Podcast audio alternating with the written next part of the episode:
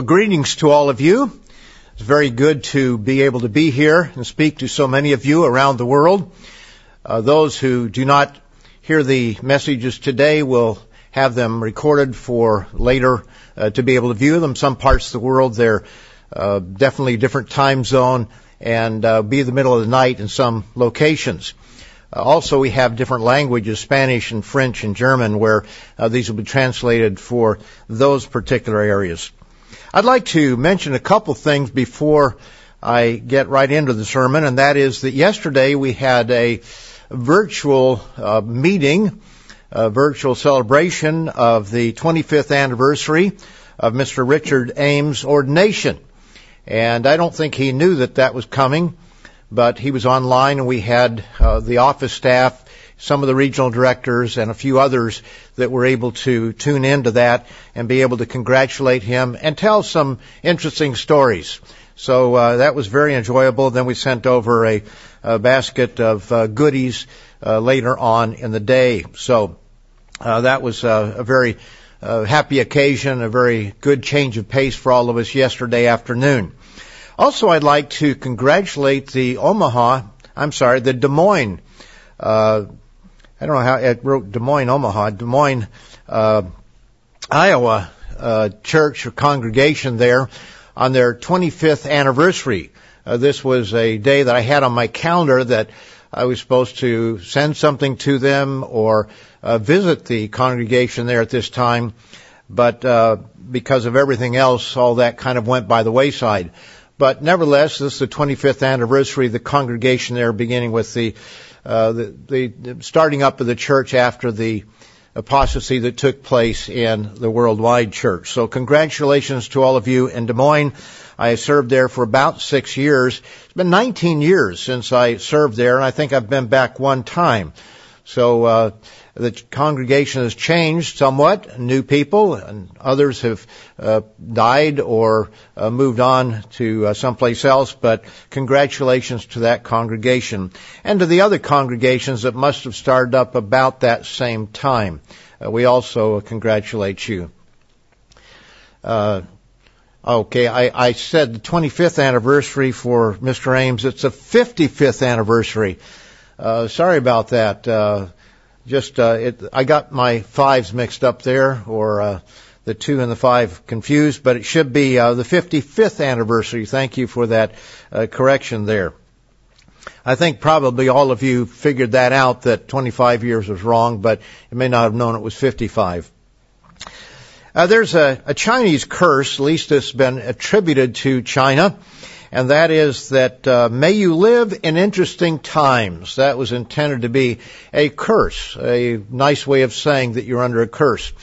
Now, it's difficult to nail that down, and from what I've researched on it, uh, there's no evidence that it actually did come from China, although some diplomats back to the United Kingdom or to England had used that expression and said that it was, but uh, there's nothing in writing as far as anything that I could find.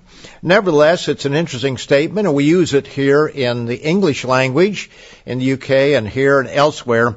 Uh, may you live in interesting times, and we are certainly living in interesting times.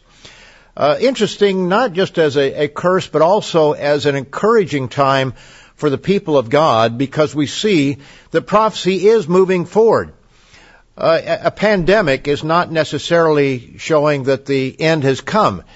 But the ramifications of this pandemic, the economic shutdown, the geopolitical effects of it in a very modern and powerful world with nuclear weapons and uh, transportation as we have, uh, this is a very interesting event that is taking place in our world. And it's interesting on a number of levels, but I'd like to point out something that you'll be having the opportunity to read, and I hope you will take the opportunity to read all of our magazines. We've just had uh, a couple come out, the Tomorrow's World and the Living Church News in recent weeks here.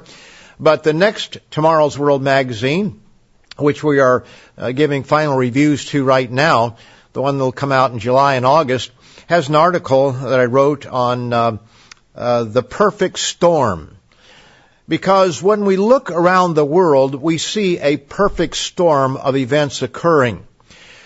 uh, the perfect storm was a meteorological phrase that was used by uh, weather forecasters where several different fronts or events came together, storms came together to create superstorms. And then there was a book that was written on the subject and then the movie that came out, The Perfect Storm, and it has entered into our common language, at least in the Western world. Uh, we refer to a perfect storm. But it's a number of events converging together. When we look at the European Union as an example, they were already under very serious pressure, especially with the vote in the UK for uh, moving or uh, removing, uh, uh, pulling out of the European Union. Uh, Brexit, as it was called in 2016. And it has gone on into the point where finally on January the 31st of this year, they did affect that, that move out of the European Union. It's still another year negotiating various terms of it, but they're out of the European Union, something that we had predicted in the church for many uh, decades. We weren't sure if they would come all the way out, but we knew that they would not be a part of that final ten nations. But it wasn't just the British that were dissatisfied with the European Union. The Dutch and various others had had referendums on the subject, and uh, a majority of the people in some of these referendums said that we want to be pulled out, but they were not recognized by their governments as being mandated or being required. Whereas in the UK, uh, they did follow through with the recommendation of the people. So there was a lot of dissatisfaction with the European Union already. Uh, some of the events that were taking place were economic, such as uh, the situation in Greece and elsewhere. Uh, the the pigs, as they were called, Portugal, uh, Italy, Ireland. Uh, G was Greece, and uh, S was Spain. Those countries that were uh, struggling financially. And so that was part of the, the problem. Then we have the immigrants invading Europe. Now, when I say invading, it was not a hostile invasion in the sense of coming in with guns. These were people that were just struggling to live and to have a better life. But nevertheless, they were coming in by millions, and that brought about a lot of uh, dissatisfaction within the European Union. A lot of Euroscepticism. Right-wing parties rising up, such as the AFD in Germany. Uh, nationalism rising in Europe. But then, right at the time that the British pulled out, when everybody was wondering what is going to happen, what is going to be the effect on the UK, what is going to be the effect on Germany and the other nations of Europe, then we have COVID-19 enter the scene. And the talk about Brexit's kind of gone on the back burner, hasn't it? But it happened right at that precise time, just as they were pulling out. January 31st, and we are just beginning to hear about this virus coming out of uh, Wuhan in China. And uh, by February, the middle of February, it was uh, much more serious. To show you how fast it moved in such a very short period of time, I landed in uh, Bangkok in Thailand on the 16th of February, as I recall looking back over the records. And at that time, uh, there was a plane coming out of Wuhan that landed that very same day in Bangkok. As a couple of the fellows that we met there said that they saw it one of the turnstiles where they have all the luggage it had for Wuhan. But a few days later, uh, that was on a Sunday, and by Thursday, uh, virtually all flights were canceled coming out of China. So it moved very quickly in just a couple weeks after Brexit uh, had occurred. Uh, we have the article that came out in Time magazine May the 3rd, 2018, just about two years ago, and just a, a few weeks, two years and a few weeks, titled The Strongman Era is Here. And it listed a number of strong men that are rising up, men who are problem solvers. They may have a lot of faults, they may have uh, problems in, in various ways, but they're people that get the job done. Uh, and one of them is listed, of course, was Donald Trump, but also Vladimir Putin, Xi Jinping, uh, Recep Erdogan out of Turkey, uh, Viktor Orban out of Hungary, and Rodrigo uh, Duterte. A very interesting, colorful fellow, you might say. I don't think he would see himself as colorful. He just is a problem solver there in the Philippines. And they had a terrible drug problem in the Philippines, and so he solved it by simply uh, doing what we read of there in the book of Esther, just turning people loose on the perpetrators of the crime. And uh, vigilante groups that if you are a drug dealer, you are open season on you, or they, they have open season on you. And so there were drug dealers turning themselves into the police for protection to go to jail because they realized their lives were on the line. Now, we might agree with that or disagree with that, but it does remind you a little bit of the book of Esther, doesn't it? where the enemies of the Jews had open season on the Jews, and then that was turned around to be the other way. And so this was nothing new, nothing new under the sun. Whether we would agree with that or not, one thing for sure, it has curbed a lot of the drug abuse that's occurred there in the Philippines. And so we have these leaders that are rising up, uh, strong men who are problem solvers and the people are turning to them because they see the problem so severe that they're willing to put it in the hands of whoever will solve the problem. And that's a very dangerous world in which we live. But we do not yet see that individual, that problem solver in Europe. But as we see this crisis continue to evolve, then look for that problem solver in Europe. And I hope that you'll read our literature on uh, the mark of the beast, uh, the book of Revelation or Revelation unveiled, uh, that you will be familiar with that because we see this is where our world is headed. In Australia, they had droughts, severe droughts for about seven years, and then they had the floods that came that killed 600,000 cattle. And then it dried out and they had one of the hottest or the hottest and driest uh, summer on record. And the end result were terrible fires that uh, destroyed uh, what is estimated to be a billion wild animals, koalas and kangaroos and so forth. A terrible time. And then on top of that, COVID-19. Now, Australia has not suffered as much uh, death and destruction from the, the virus, but what they have suffered is economically as a result of it. And so all these things keep coming one right after another.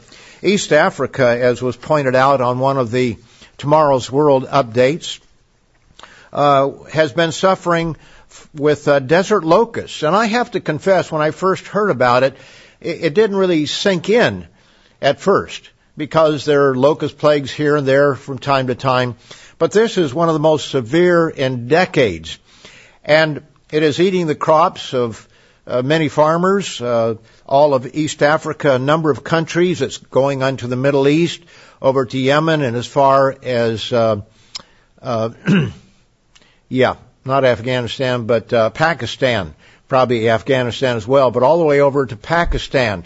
And we haven't seen the worst of it yet. The worst is yet to come. There are reports that uh, it will be 20% or 20 times the destruction before this is over with the next wave that is coming along.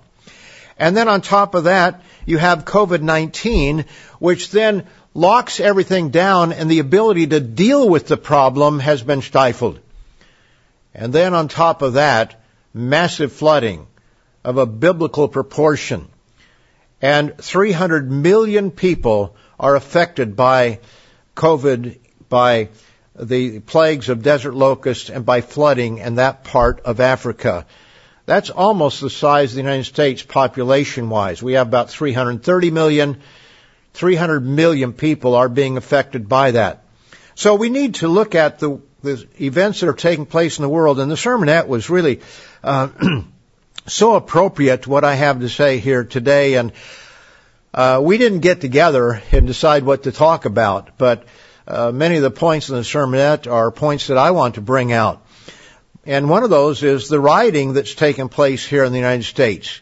Uh, the fourth night of rioting in Minneapolis, destroying that city.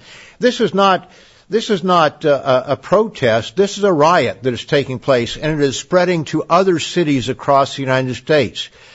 You know what happened was an awful, terrible thing, and people have seen it on on uh, YouTube or on video and the news. And it's very clear that something went terribly wrong with this police officer and the others that was, that stood by. And nobody can justify what took place there. But to tear your city apart, and oftentimes it is outsiders coming in. These are not people who are really interested in what happened there. They are more interested in rioting and looting and creating chaos. And there uh, you know, people behind the scenes even financing some of these protests. At least that's been reported. Uh, some of the the uh, Antifa and various groups.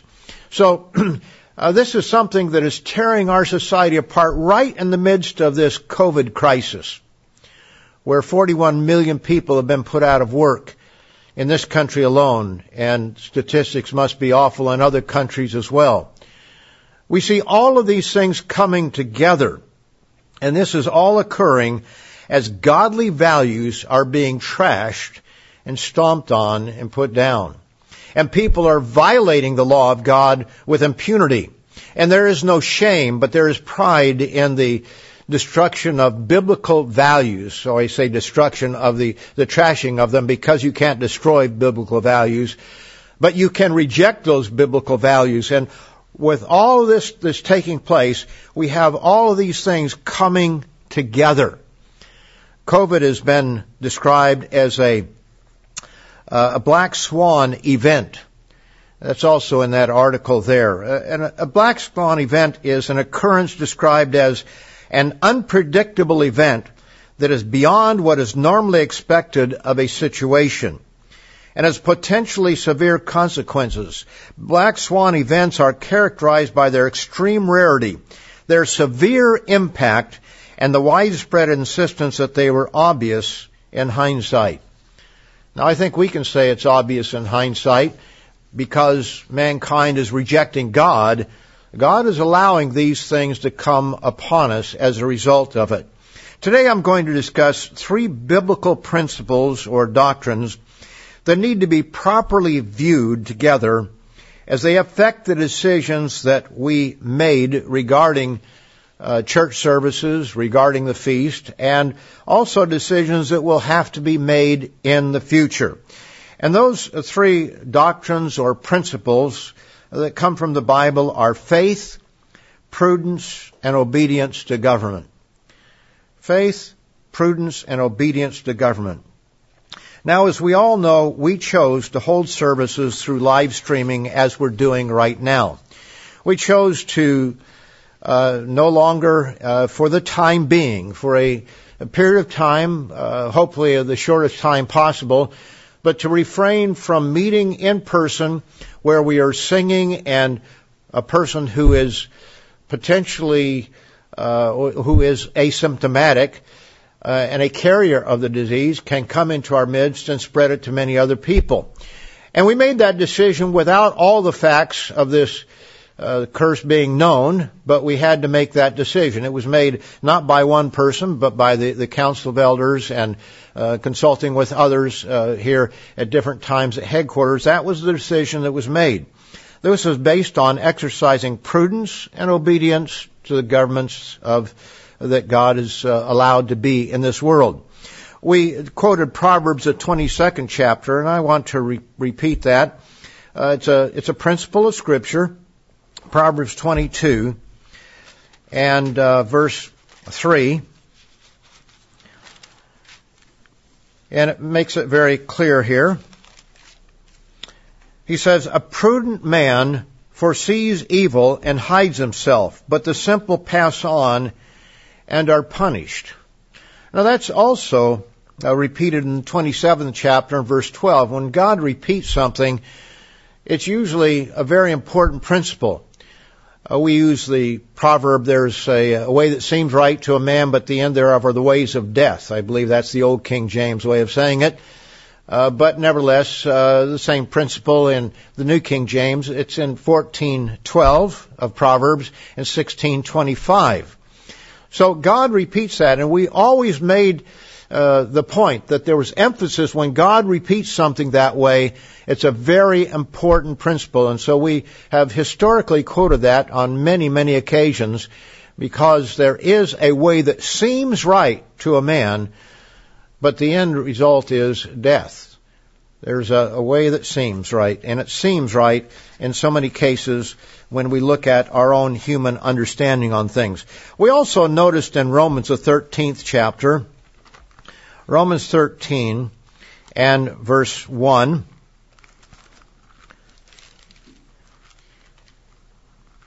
It says, let every soul be subject to the governing authorities. Now, we all know that governing authorities have not always been very righteous. In fact, almost never are they, they righteous in the sense of, uh, of being godly. Uh, but nevertheless, it says, let every soul be subject to the governing authorities. Now, when Paul wrote this, he wrote it to the Romans. They were under Roman rule. And were the Romans that ruled any better than our nations today? I don't think so. We might have some nations that are worse, some nations that are perhaps better, but nevertheless, uh, it, was, it was a good, when you think about who he wrote this to, uh, it, it's quite a statement. He says, For there is no authority except from God. And the authorities that exist are appointed by God. Therefore, whoever resists the authority resists the ordinance of God and those who resist will bring judgment on themselves. For rulers are not a terror to good works, but to evil. Now I know that there are those who would uh, just dispute the scriptures in that context, and they, they look to all the atrocities that have been done. But God has allowed these people for various reasons. Some nations perhaps deserve the kind of leaders that they have. I think all nations, in a sense, do especially our Western nations, we vote them into power, and so we we really deserve what we get, uh, for good or for bad. And we can read over in the book of Daniel that God sets up the lowest of men. And, and, so that's another thing that's there. And yet, nevertheless, the apostle Paul, writing to the Romans, says that they are not a terror to good works. And how true that is. Most of the time, if we are obeying the laws, we have very little to worry about in most cases. That's not always true, and we know that, and we know that the, the apostles were set upon by the leaders there uh, because they were obeying God, and we understand that. But we're talking in a broad general sense here. And we have to be able to use proper discernment in these matters. He says, do you want to be unafraid of the authority? Do what is good, and you will have praise from the same. Do what is good. At least in our Western world, for the most part, when we do what is right, we have very little to fear. And even in other parts of the world. Uh, because most leaders aren't just going to go out and just uh, kill everybody off, otherwise they have nobody to rule. But we, we understand that there are some places that are very, very uh, ruthless in their rule. Nevertheless, when we look at our world, our Western world, those of us who live in the Western world, we have very little to fear. For he is God's minister to you for good. But if you will do evil, be afraid. If you do evil, if you're a criminal, if you're a drug pusher, if you're, uh, you know, stealing, you're robbing, that sort of thing, then you should be afraid, for he does not bear the sword in vain. The sword, the gun, whatever it might be. For he is God's minister, an avenger to execute wrath on him who practices evil. You know, uh, even, uh, you know, the, the events of this last week, uh, do not undo the, the overall good that our police forces do. Uh, there are those individuals who run amuck and we pray and we hope that they will be dealt with appropriately and that justice will prevail. But nevertheless, in most cases, our police are not going to be setting upon someone who is who's totally innocent, and uh, we we hope that uh, even in treating those who may have committed a, a minor crime or a major crime, that they would be properly taken care of and uh, th- this was inexcusable what took place there, and look what it's doing to our nation. It's tearing us apart. Uh, what one man and three others who watched on uh, did, and they've brought about terrible uh, a terrible price. But that does not do away with this passage of scripture here. Uh, that they are, they are there to keep order in our world. And we know that there are many corrupt cops out there, but not all of them. There are many good ones as well. But uh, it says, For God, He is God's minister and avenger to execute wrath on him who practices evil. Therefore you must be subject, not only because of wrath, but also for conscience sake, for doing what is right. For because of this, you also pay taxes. Now, I don't think anybody likes paying taxes, and we know that those taxes go for a lot of things that we would not support.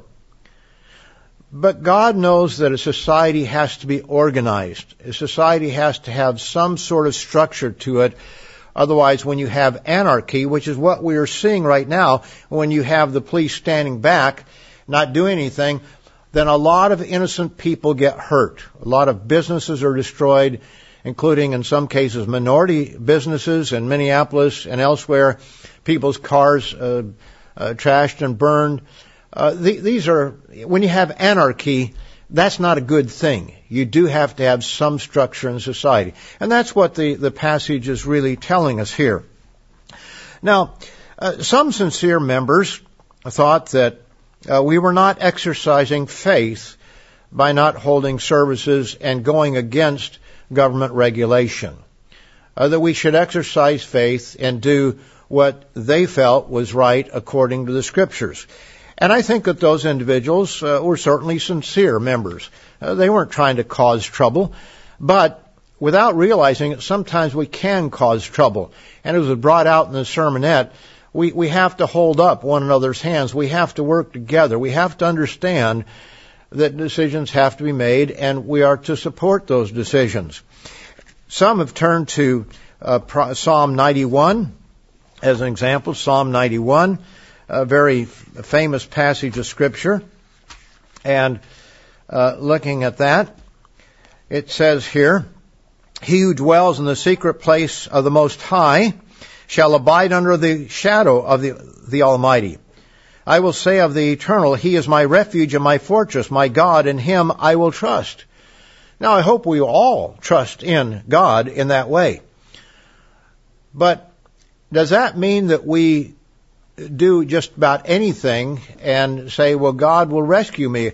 As was pointed out at an earlier time, uh, Lucifer, uh, Satan, used verses 11, 12 against Jesus when he was tempting him. And he was saying, cast yourself down, the angel will hold you up. Well, I understand that's not quite the same thing as keeping the Sabbath but nevertheless, the principle is the same that Satan can use scripture in a way that God never intended it to be. Says, surely he will deliver you from the snare of the fowler and from the perilous pestilence. So God will deliver us from the perilous pestilence. And the idea that some have is that, well, we should just come together uh, and hold services as normal. And it says here, he will deliver us from the perilous pestilence. Well, let me ask you this. Has anybody ever gotten sick by coming to the Feast of Tabernacles and meeting with other people? Is that saying that we can never get sick? Uh, is it saying that we can just, uh, you know, rely on, on this as a promise during all times? Or is this speaking of a specific time yet in the future? And when it says deliver us, does that mean that we are not going to suffer some consequences from it? He says, He shall cover you with His feathers, and under His wings you shall take refuge. His truth shall be your shield and buckler. You shall not be afraid of the terror by night, nor of the arrows that fly by uh, day, nor of the pestilence that walks in darkness, nor of the destruction that lays waste at noonday. A thousand may fall at your side and ten thousand at your right hand, but it shall not come near you. Well, I think this is certainly a, a promise from God at a certain time. Uh, you know, when it talks about a, a, a place of safety, we've uh, talked about uh, going there. Uh, there, when it when it says that God will protect us, does that mean that we can just go any place we want and do whatever we want? and we have to demand His protection upon it. Again, we keep the Feast of Tabernacles, we keep the, the, the Sabbath day, but we all know of people, probably ourselves, who have gotten sick by keeping the Feast of Tabernacles with a lot of other people, bringing them together, or a, a regular uh, Sabbath service. But what we're facing right now is a disease that, you know, for most people is not going to be all that critical. For most people. But for some people, it is extremely dangerous and can kill you. Very, very much so. And we have to have enough love and concern for all of our brethren that we try to protect them. And so we are holding services here in this way, assembling. I grant you it's not assembling in person, but we are assembling together so that we can uh, worship God on His Sabbath day. And that's what we're doing. And so we may be in our homes, but we're singing. We have a few people here at the studio and we uh, sing the, the hymns. And some areas are able to open up and we hope that uh, that will happen, but we hope that people will be wise in the way that we do open up. And we may have to make some adjustments to things in order to do so. In Hebrews 11, it gives uh, many examples of faith. And faith came in many different ways. Leaving your country as Abraham had to do. Uh, we have uh, Moses forsaking Egypt and trusting God during the plagues and, and uh, all the things that happened there.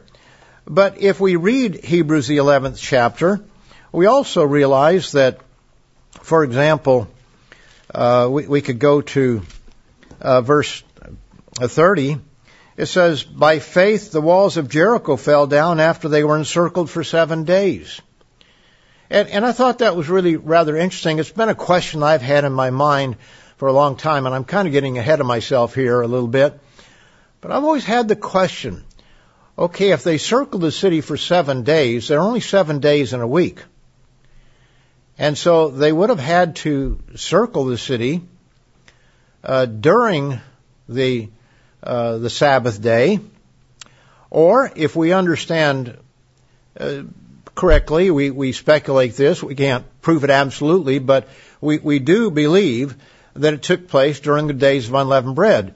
The uh, first day of unleavened bread, all the way to the last day of unleavened bread, uh, being that seventh day when they circled the city seven times and uh, they shouted and blew the trumpets, uh, very similar to what we read in Revelation about the seven trumpet plagues and uh, being shouting and, and uh, blowing of trumpets on the last day, uh, the, the last, the seventh trumpet. Uh, in other words, we, we see a parallel between what happened then and what's going to happen in the future. A shout and the sound of the trumpet when Christ returns. Now, if we understand the, the nature of that that year, that would have been on the Sabbath the last day. Certainly an annual Sabbath, if not the weekly Sabbath. So we have to look at that and say that there are situations that God does make some exceptions to in a, in a way that that He was the one that engineered it. Uh, obviously, we we don't want to break the Sabbath in any way, but there was obviously something different. Uh, some have felt that because we don't meet together in one place, uh, as it says there in Leviticus, the 23rd chapter, that we must be violating this scripture. Uh, because it says there in verse 2, Speak to the children of Israel and say to them, The feast of the Lord, which you shall proclaim to be holy convocations, holy convocations, a time to, to come to an assembly. And while some uh, focus on the fact that we are not all physically together in the same place. I think many of the rest of us see it and understand that we are assembling. We are assembling worldwide right now.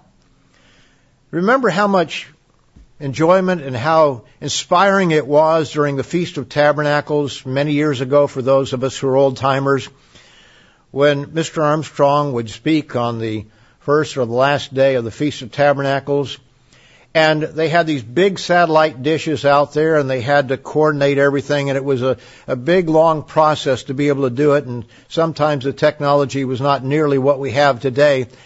But we were all singing the same songs around the world wherever we were tuned in that way.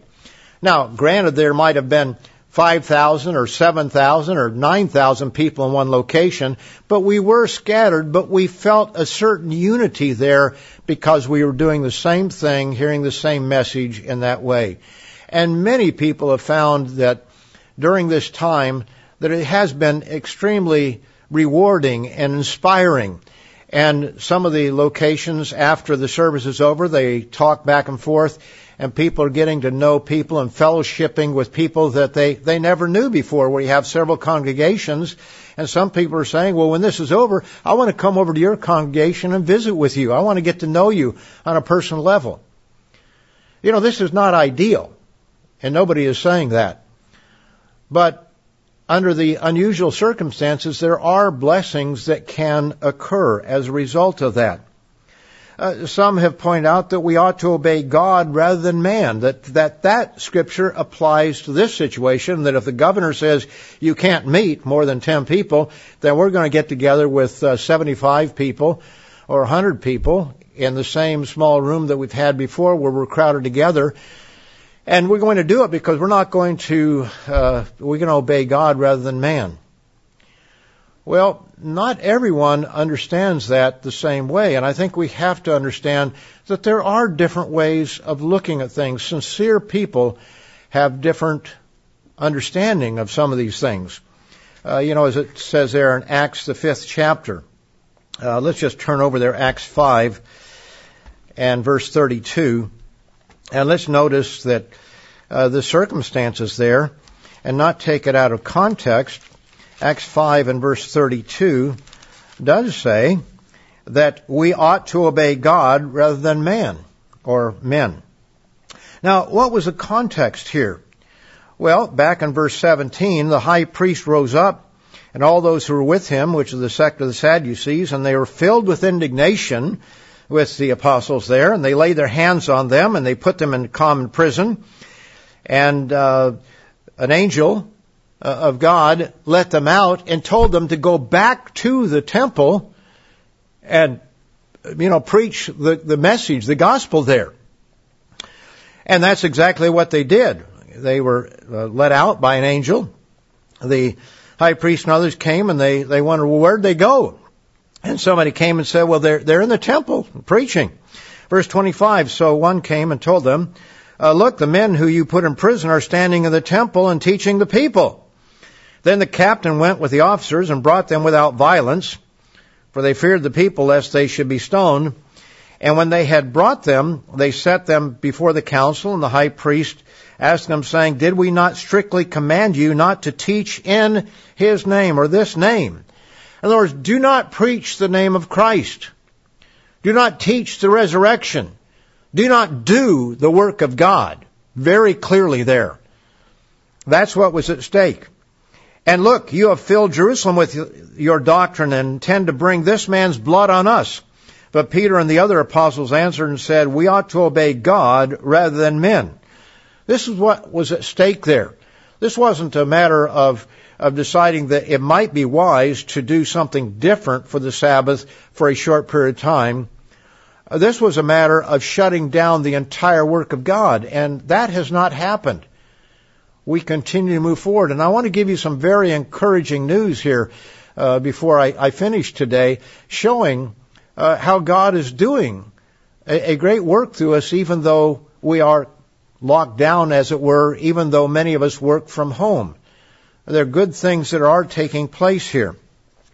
Are we violating the Sabbath by not meeting in person uh, every every single week? You know, we have many people who cannot because of distance.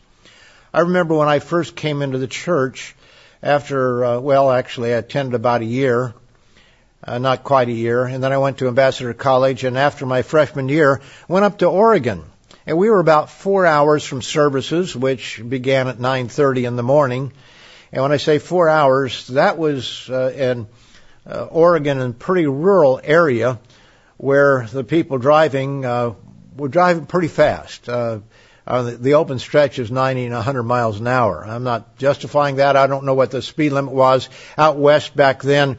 There were places that there was no speed limit other than just uh, drive safely for the conditions. It was that way in Nevada. It was that way when I uh, when I grew up, at least in part, I didn't grow up all the time there, but in California there were parts like that. We don't see it that way anymore, but uh, that was it was a four-hour trip. It was a long trip to be able to get there, and the people who picked us up to go had an hour more. And we were advised by the ministry at that time to only come every other week uh, because of the long and arduous uh, trip and the cost of it and everything else. So there are times when in the ministry we've uh, instructed people in that way because of the distance. There are people who are not able to meet because of no transportation. We I remember a lady was about four hours away, and we uh, bought a small com- uh, computer for her. She may be listening in right now. I don't know. Uh, but uh, to be able to attend services maybe once a month with public transportation, a bus, uh, four hour trip and uh, very costly and have to stay overnight. So we, we bought her a computer so that she could tap in to our services. So there are people like that. We have one lone member uh, in uh, Botswana. One member in the whole country, as far as I know, in Botswana. And she gets to come to the Feast of Tabernacles. I saw her there when I was visiting. She gets to come down for very special occasions, but that's about it. And, and so, are, are we going to say that they are violating the Sabbath under those circumstances? Now, the argument would be that, well, yeah, but they can't, but we can. Well, uh, we we can if we want to violate the you know the, the government and violate certain things, and if we want to be uh, careless about some of these things, as as some of us would see it. You know, Mr. Peter Nathan wrote something I thought was very interesting. Uh, this was not not too long ago. This after we've been conducting services this way. He says, as for the idea that meeting together is the only thing that God wants, and I would say meeting together in person, uh, we need to remember that there were conditions when a person could not attend the tabernacle or temple to worship before God. If a person was outside the camp because of sickness or disease, they were there because that is where the eternal mandated they be. Hence, they could not appear before him until that was past. Now, we could say, well, yeah, they're sick. We understand that. But he said the same held true for a woman in her monthly cycle. Now, we understand that that was under all of the regulations and rules of uh, uh, the law of Moses and, and uh, things were handed down there. It was a lot of physical rituals and do's and don'ts that we don't observe today. We understand that, so we, we don't practice that today. But back then, they did. So if she was uh, in her monthly cycle, uh, then she wasn't able to attend in person. Uh, there are times when the eternal dista- dictated that our health situation took priority, priority over assembly instructions and commands. Now, our health priority right now is uh, we, we don't know who's sick and who isn't. Something like 80%, there are some reports saying 80% are asymptomatic. And so we, we have that to, to go on. I'd like to read from Leviticus, the 12th chapter, and, and please understand, those who uh, did not, you know, certainly immediately agree with the, the decisions that were made by the council and and the church. I'm not trying to put anybody down on that. I know that we all have different ways and different um, uh, outlook on certain things. We don't all think the same about everything immediately. Uh, but uh, nevertheless, we, we have to understand. I'm just trying to explain some of the reasoning, some of the understanding of all this. In, in Leviticus, the 12th chapter, we have here uh, a situation that was not involving someone who was contagious with a disease or anything, but in verse 1 it says, Then the Lord spoke to Moses saying, so God gave this instruction to Moses. Speak to the children of Israel saying, If a woman has conceived and born a male child, then she shall be unclean seven days. As in the days of her customary impurity, she shall be unclean. On the eighth day, the flesh of his foreskin shall be circumcised.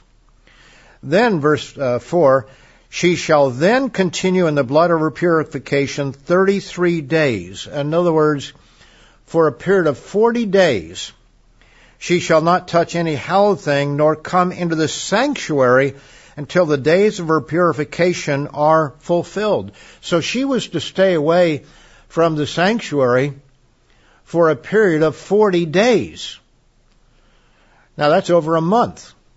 And depending on when the child was born, that could be, uh, you know, it, it, could be six, it could be seven uh, uh, Sabbath days. It's hard to say. But uh, if she bears a female child, then it shows in the next uh, couple verses that she was to be out for 80 days. That's two months and 20 days approximately. That's almost three months that she was to be away. Was she uh, uh, contagious in some way? I don't know all the reasons for this.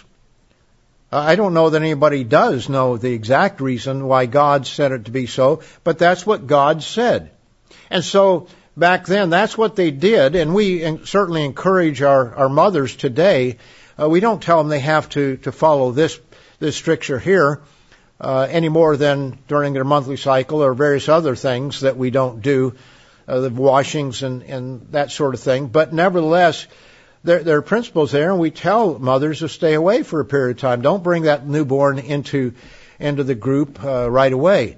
But it, it seems to indicate the mother more than it does the child. So there were situations when they were to stay away from the sanctuary. And that was a pretty long period of time, uh, 80 days. And again, depending on how that 80 days felt, felt, uh, fell, uh, it, it, could be a, a, little bit longer or shorter time that, uh, well, it couldn't be shorter, but it was at least that long or more before they could come back to the sanctuary, uh, depending on which day of the week. So I think that's important for us to know that. Uh, what about obeying God rather than man, as we saw there? We, we look at the context there. So let's address the subject of faith. Let's look at faith because that is certainly a, an important subject. And we, we exercise faith in a lot of ways. A, a lot of you have exercised faith when you said, I'm going to keep the Sabbath no matter what, in terms of your job. You, you, you decided, you went into your boss and you said to the, the boss, I, I will no longer work from Friday sunset to Saturday sunset. You know, it's, it's better to say I, I'm not going to than uh, well I can't because my church.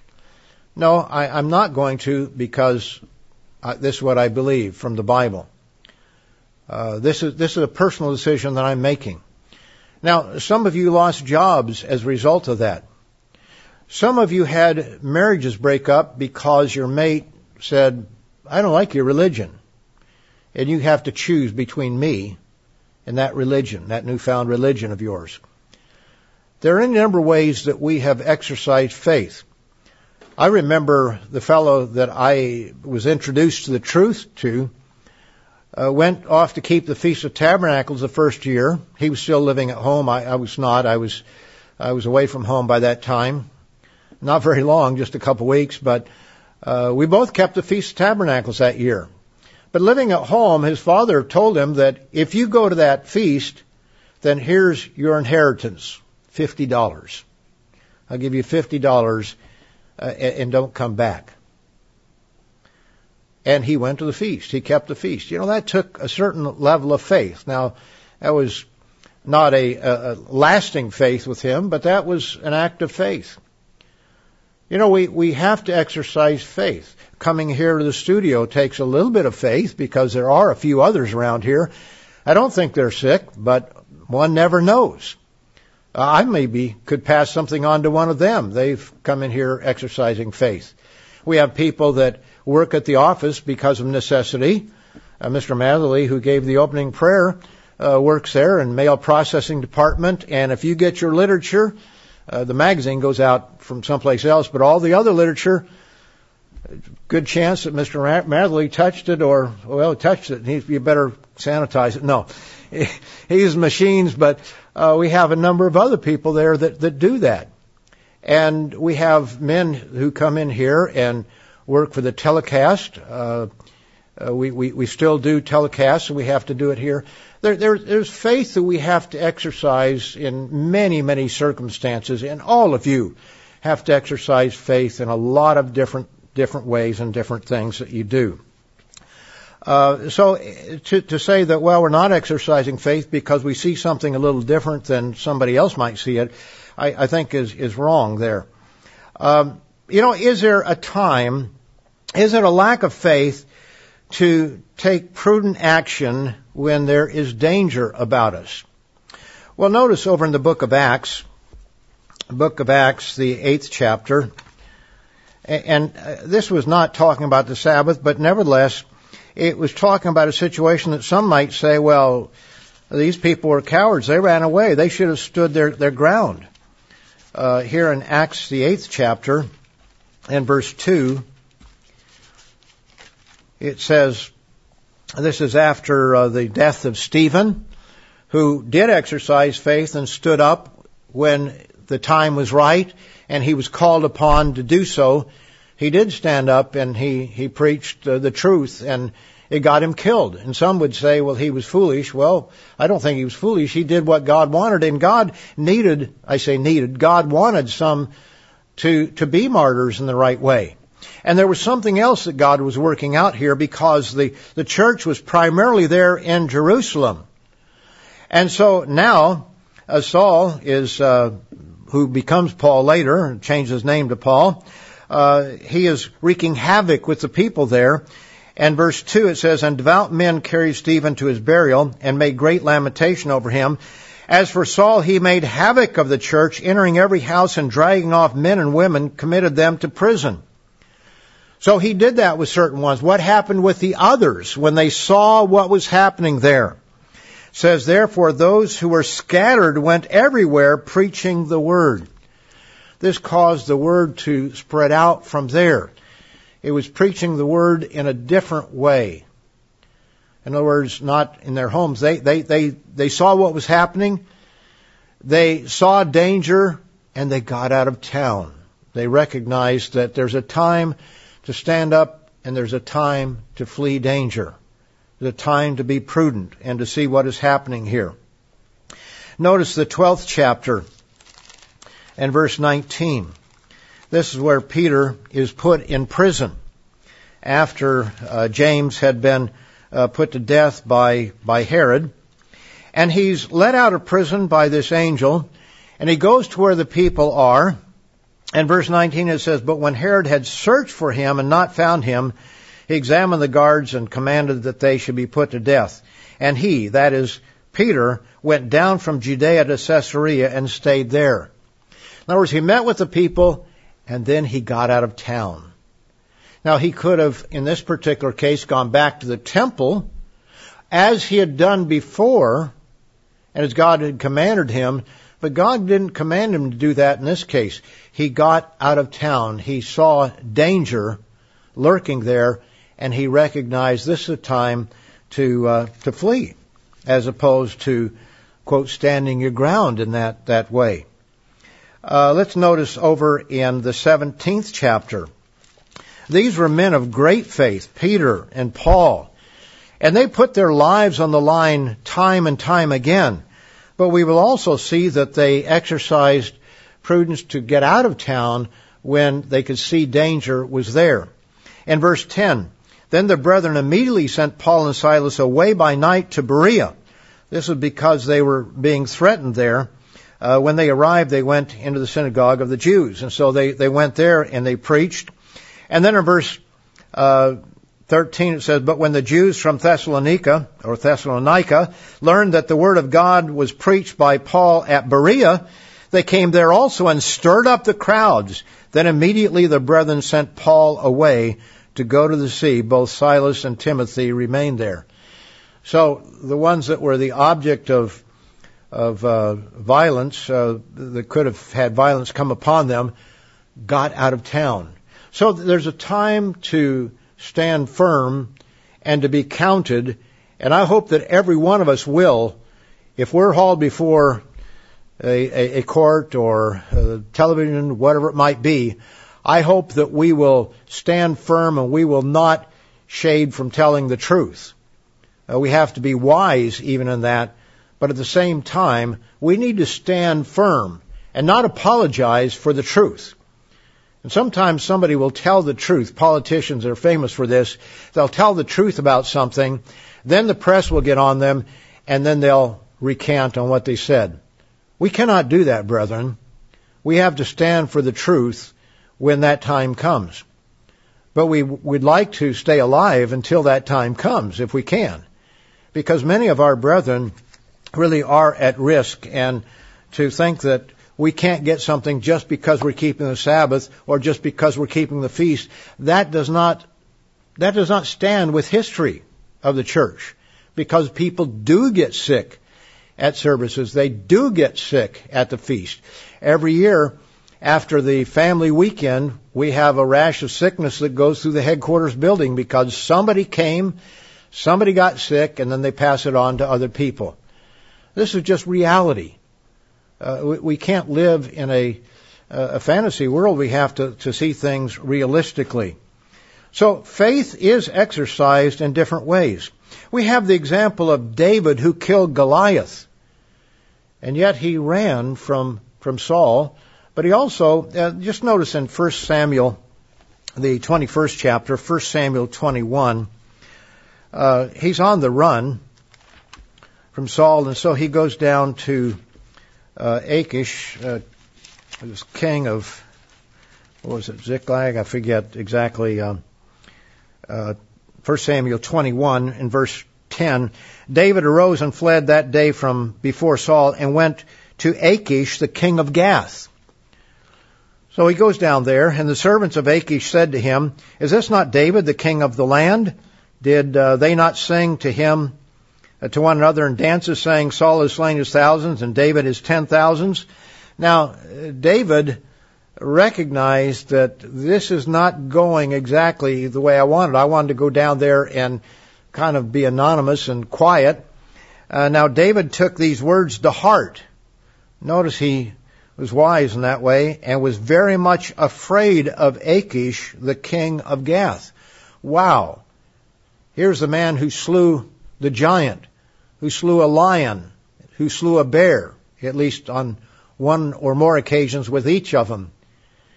And he was afraid of Saul. He was also afraid of King uh, the, of Achish, the king of Gath. And so he used some wisdom, some wisdom there. So he changed his behavior before them, pretended madness in their hands, scratched on the doors of the gate, and let his saliva fall down on his beard. He profaned madness.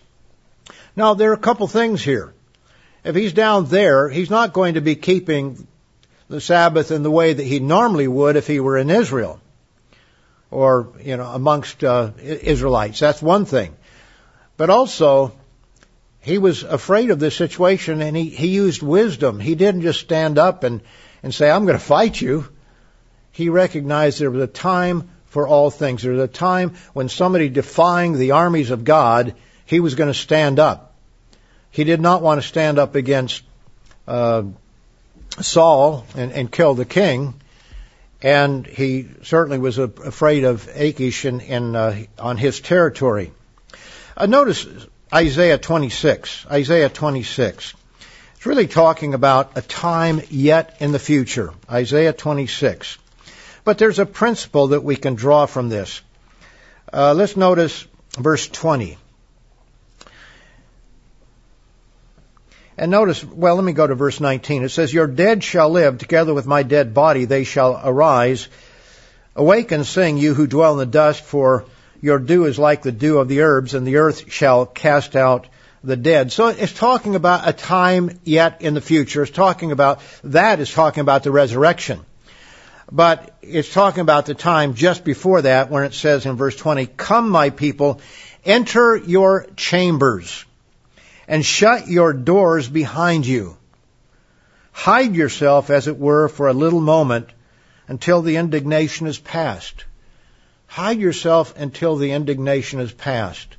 Now, again, that's talking about the future. That could very well be talking about a place of safety, uh, or wherever somebody might be. Uh, you know, certainly we believe in a place of safety, but there may be people who are, are not there for whatever reason, and there's advice here. Hide yourself until the indignation is past. For behold, the Lord comes out of his place to punish the inhabitants of the earth for their iniquity.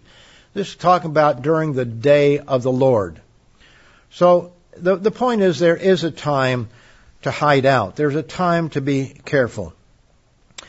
Now, do we have faith when it comes to recognizing that Jesus is the head of the church? Do we recognize that? You know, there, there's some decisions that are personal decisions. And, let me give an example of a personal decision. Uh, you are sitting where you are observing this service, and you may have somebody else there, maybe another family, or maybe uh, two families there with you. Uh, hopefully a small group, uh, because most of us don't have houses that are big enough to have any kind of uh, protection when you, you know, closed room and everybody's breathing the same air. That's probably the, the greatest danger that we have. That seems to be what they're they're saying out here at this time. Although experts don't agree on just about anything when it comes to this this virus, but there are some things they agree on. And breathing the same air in a closed room and speaking loudly or uh, singing uh, creates a certain problem there.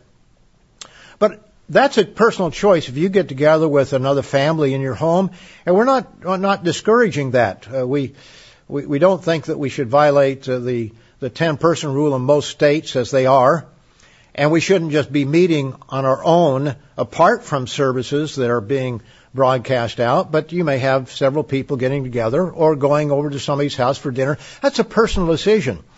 But when we hire a hall and say to everybody, come, that becomes a church decision. Now, the priests and Levites were the ones who were to make those decisions in the Old Testament.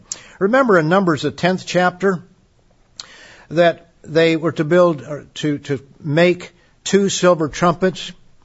And those silver trumpets were to call people to assembly and you know the holy days uh, announce them when they blew the trumpets and all that sort of thing who was it that was to sound those trumpets? Was anybody to just walk in there and pick up the trumpet and start sounding it? Well, of course not. There has to be order. And so it was the priests, the sons of Aaron, that were to blow those trumpets.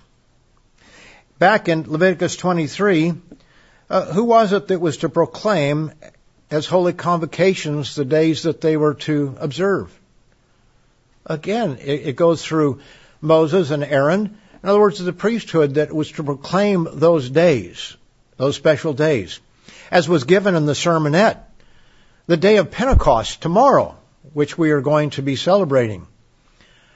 Uh, that was a time when the scripture is very, very clear in Acts 2. They were all of one accord in one place. They were all of one accord in one place. Now again, there was no COVID there. Uh, we're all going to be of one accord, I hope, in one place, worshiping together, maybe not physically in the same place, but that would not be, if, we say because one place, that's not possible when we have the churches all the way around the world. But the point is that we are to be together and unified in that way. And they were. And yet Pentecost has historically been one of the most troublesome days as to when the day of Pentecost is. Some keep it on Monday, as we did as a church for many years until Mr. Armstrong realized that he was wrong about the way he was counting it.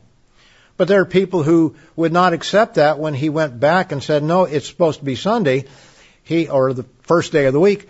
They, they, they couldn't make that change. There are others that will be keeping a week later in some years than others because they count it somewhat differently.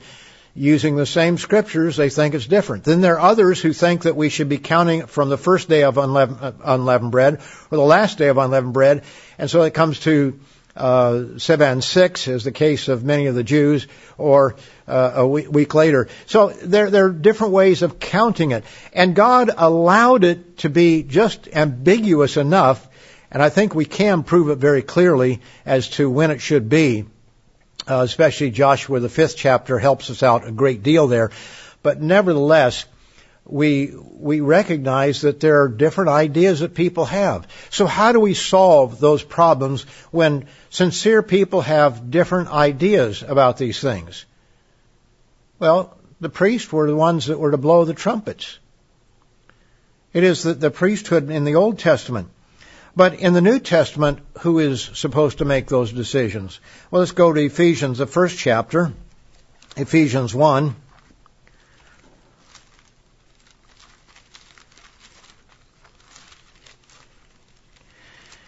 And we'll look at uh, verse 22. It says, And he put all things, this is God the Father, put all things under his feet. That's the feet of Jesus. And gave him, Christ, to be head over all things to the church, which is his body, the fullness of him who fills all in all. So when people talk about, well, who's the head of your church?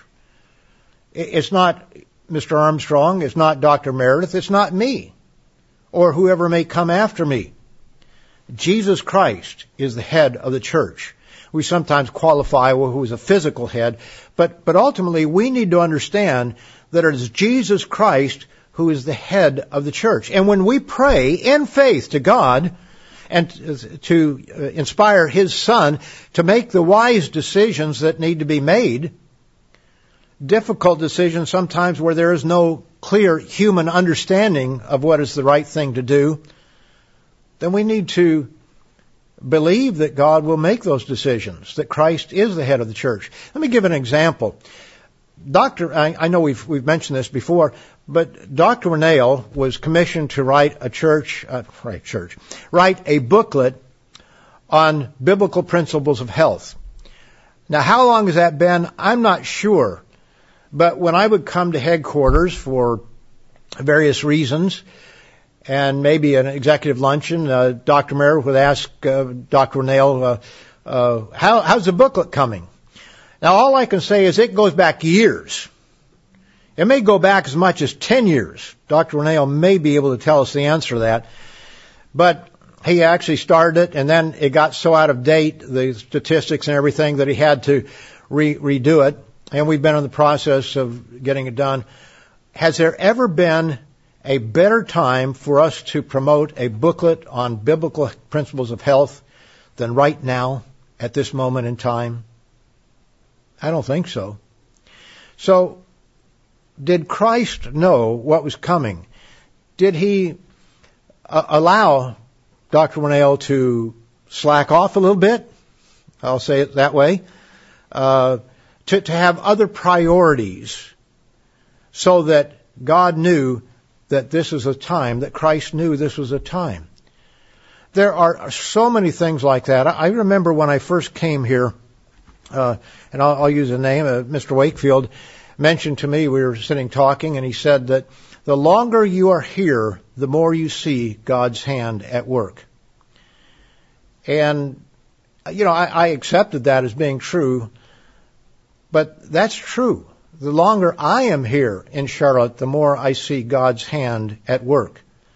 God's hand at work through all of us, but sometimes decisions or things I say or do, uh, you know, those are things that that I can look back on and say, well, I can see God's hand in that.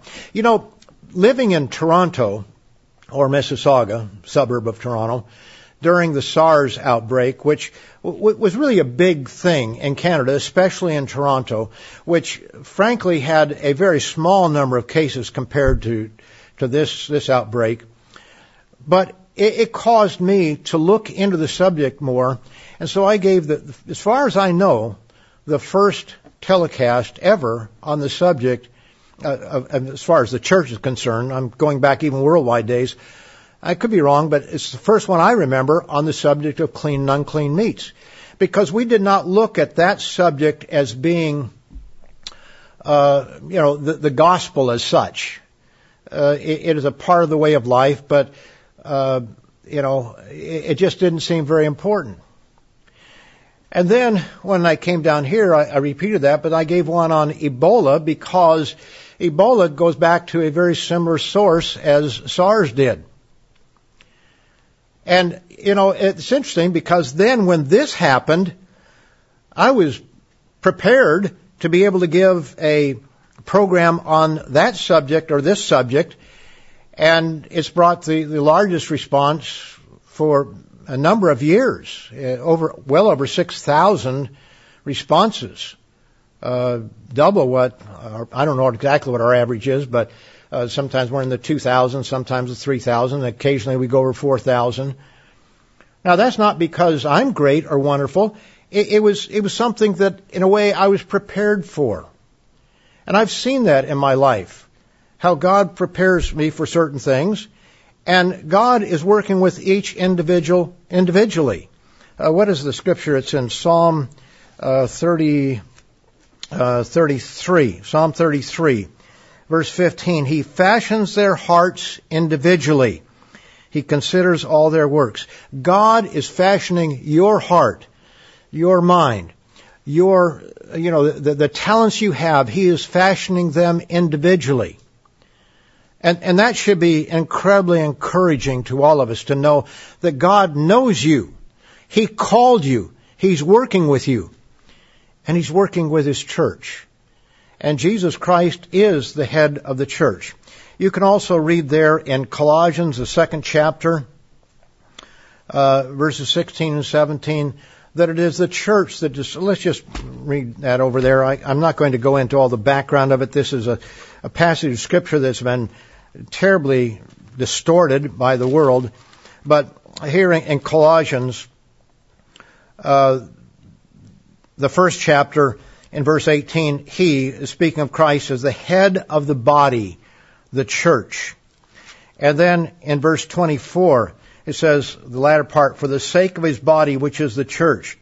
Very clearly showing that Jesus Christ is the head of the church chapter 2 verse 10, and you are complete in him who is the head of all principality and power. Jesus Christ is the head. And then in verse 16, do not let one judge you in food or in drink or regarding a festival or new moon or Sabbath, which are a shadow of things to come, which foreshadow things to come, but the body, the body uh, is of Christ. It is Christ's body. That is who is to determine these things. To show you uh, how you should, you know, what was appropriate to eat and drink, and how to celebrate a, a holy day, how to conduct a Sabbath service, uh, all, all those things. So Christ is the head. He is the one that should be guiding and directing us.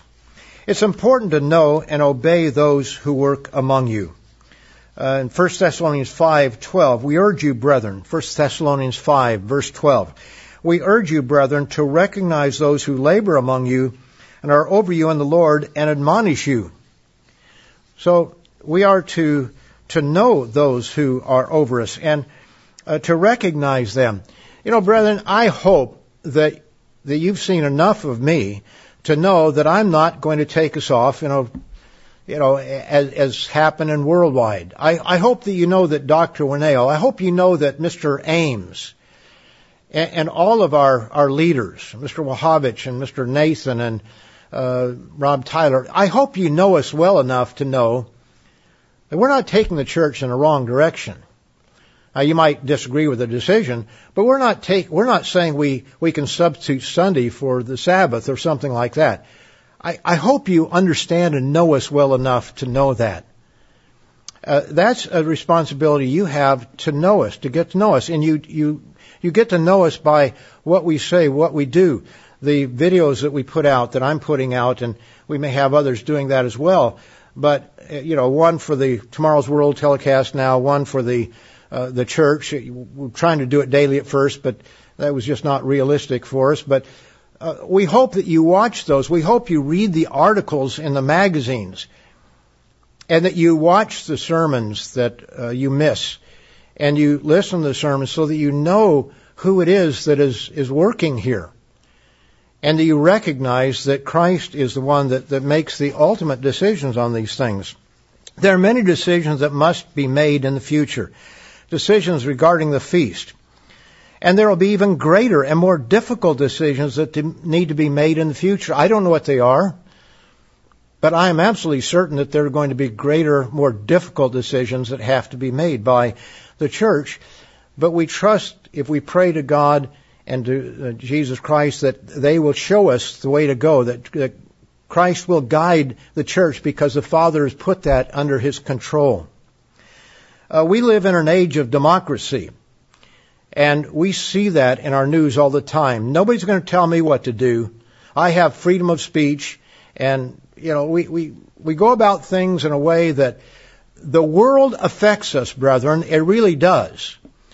And, and I can see that in myself. I hope you can see it in yourself as well. That the world does influence us. And I hope that we don't allow it to continue. Every once in a while we have to stop and say, wait a minute. I'm getting off track here. I'm thinking the wrong way. I hope we can do that. You know, no one's going to tell us what to do. I would just encourage you to read the Bible and see where that gets us. See where that gets us. There's so many scriptures that talk about ancient Israel and prophecies of future of Israel that uh, go about doing the dictates of their own evil heart. God doesn't mince words with that. Their heart is evil. You know, Jeremiah 17:9, the heart is deceitful above all things and desperately wicked. Who can know it? Recognize that, brethren. Judgments are needed. Uh, not when everything is clear and obvious to everyone, but when it's not. That's when judgments have to be made when everything is not clear to everybody, that everybody is not on the same page, but somebody has to make that decision. And that's why we have government in the world, and that's why we have government in the church. Because sometimes decisions have to be made that may or may not be popular, but maybe the right decisions need to be made. Now finally, brethren, please know that God is blessing His church. We have new people coming along. There are no doubt new people that are watching this sermon today. Uh, we, we hear from a number of sources that we have new people coming along, contacting us, wanting to come to church, maybe coming back who had left, or maybe just brand new people. We saw a, a go-to uh, over in Melbourne, Australia. This person mentioned uh, from some, from one of our social media platforms that I, I I'd love to be part of your church, but uh, I live in Melbourne. Well, we have a church here. I'm, I'm sure we've contacted that person. Maybe that person is listening today. Maybe that person needs a little bit more study. We don't know. But uh, people are coming along. Uh, you know, let me just read something here that, that comes from a, a source in the UK, the tablet. Uh, it says, concerning the Catholic Church, the diocese and parishes have seen their income in free fall, which is leading to jobs being lost and to some institutions facing closure. And even the Catholic Church is struggling financially under the, the burden of COVID-19. You know, we're not. We just aren't. Uh, last month, when I wrote the coworker letter, I asked people to uh, who, who were able to go above and beyond, and those who were not able to, to pray about it. And, and God blessed us last month with the best month of the year. And this was on track as well. We were up in income over budget and over last year for January and February, down a little bit in March, but in April and May, our income is up. It's solid because of the faithfulness of God's people. And that is an exercise in faith as well. When you pay your tithes faithfully, when you give that extra, uh, if you're able to, then that is an exercise in faith. And I'm not trying to put a pitch here so that you, you give more. That's why I didn't want that envelope uh, to go out there. But I think about 5,000 had already been uh, inserted at the time. I, I, I thought about it and then I forgot about it and then I thought about it too late. Because I want people to know that we are appreciative of the efforts that have been put forth by everybody. And your prayers make a huge difference because sometimes your prayer may be what causes somebody who has a whole lot more to give to give a bit more. So thank you sincerely for what has been done. And I know that going forward, uh, God will continue to bless us in that way. Uh, social media. We have 91,000 subscribers to our Tomorrow's World YouTube site. Now these are people who say, I want to see more. They, they actually go to the point of subscribing. A lot of people look at a, a video that's out there, but they don't subscribe. In fact, most people don't. But 91,000 have said, I want to see more. That's far more than we have in the church, obviously. In the Spanish language, it just blows us away. 313,000, I believe it is. Uh, last I looked at it, uh, 310 plus thousand subscribers to our Spanish YouTube station, our YouTube um, YouTube subscribers there. Uh, even in the French language, 22.3 thousand subscribers to our YouTube channel. That's that's huge. That's that's wonderful, and we love to see that. And Viewpoint, which is a product that's put out there in Canada, they have 18,600, uh, 18,000, 18.6 thousand subscribers to the Viewpoint channel. Uh, we have several programs with more than a million views, one with two million, and another with three million. Now that's combining Spanish and English uh, for the most part.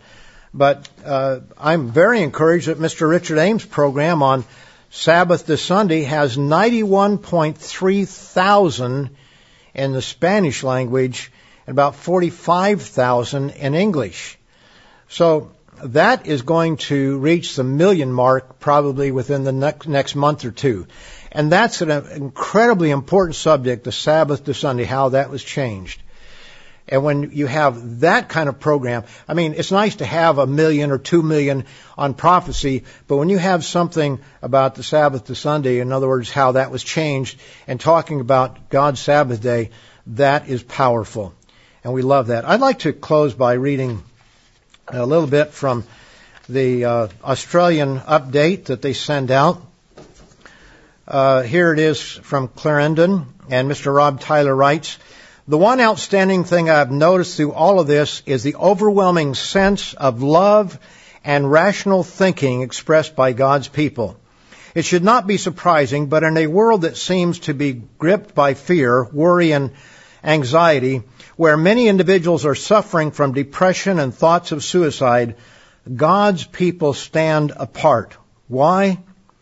There are a number of reasons for this, but I think the two main ones are, number one, we know the future as revealed in Bible prophecy.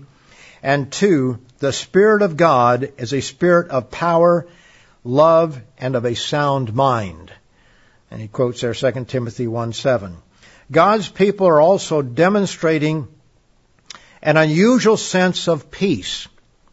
That too is remarkable considering all that has happened.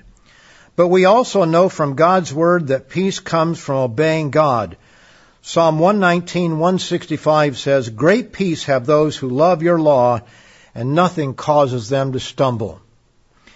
And then he says, Truly, brethren, as the world continues often in willful ignorance and the countdown to Christ's return draws near day by day, we all have the opportunity to be wonderful examples to our friends and family. We can truly let our light shine in these COVID days.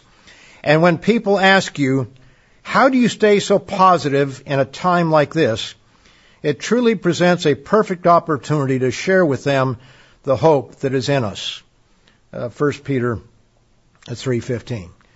So brethren, there is great hope. We do see the return of Christ uh, coming closer to us.